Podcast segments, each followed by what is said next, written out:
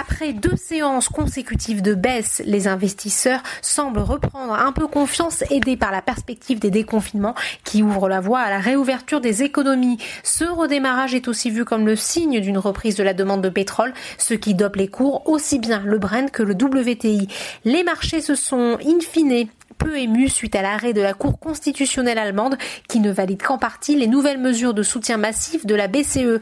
Le CAC 40 gagne 2,40% sur la séance et termine vers les 4483 points. Dans l'actualité des valeurs, Total est en tête de l'indice CAC 40 et progresse de 7,94%.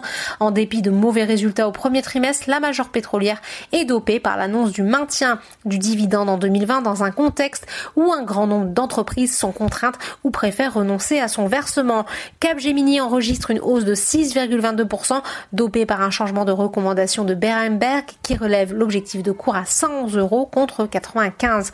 Après une séance très compliquée pour le secteur bancaire, BNP Paribas lui offre un peu de répit. Si les résultats du premier trimestre sont impactés par la crise, la solidité financière du groupe vient rassurer les investisseurs. Le titre progresse de 4,06%, ce qui profite à Crédit Agricole plus 3,82%. Société Générale repasse également en territoire positif après une séance dans le rouge hier. Suite à la publication de ces résultats, le titre gagne 1,32%.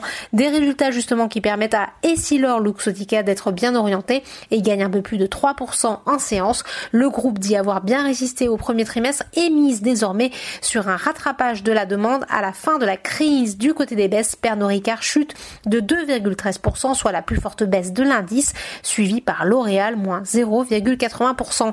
L'actualité, c'est également la fin du suspense autour du sort d'Arnaud Lagardère, l'héritier contesté du groupe, a gagné le bras de fer qu'il opposait au premier actionnaire de son groupe, le fonds activiste Amber Capital. Résultat, le titre chute de 5,92%.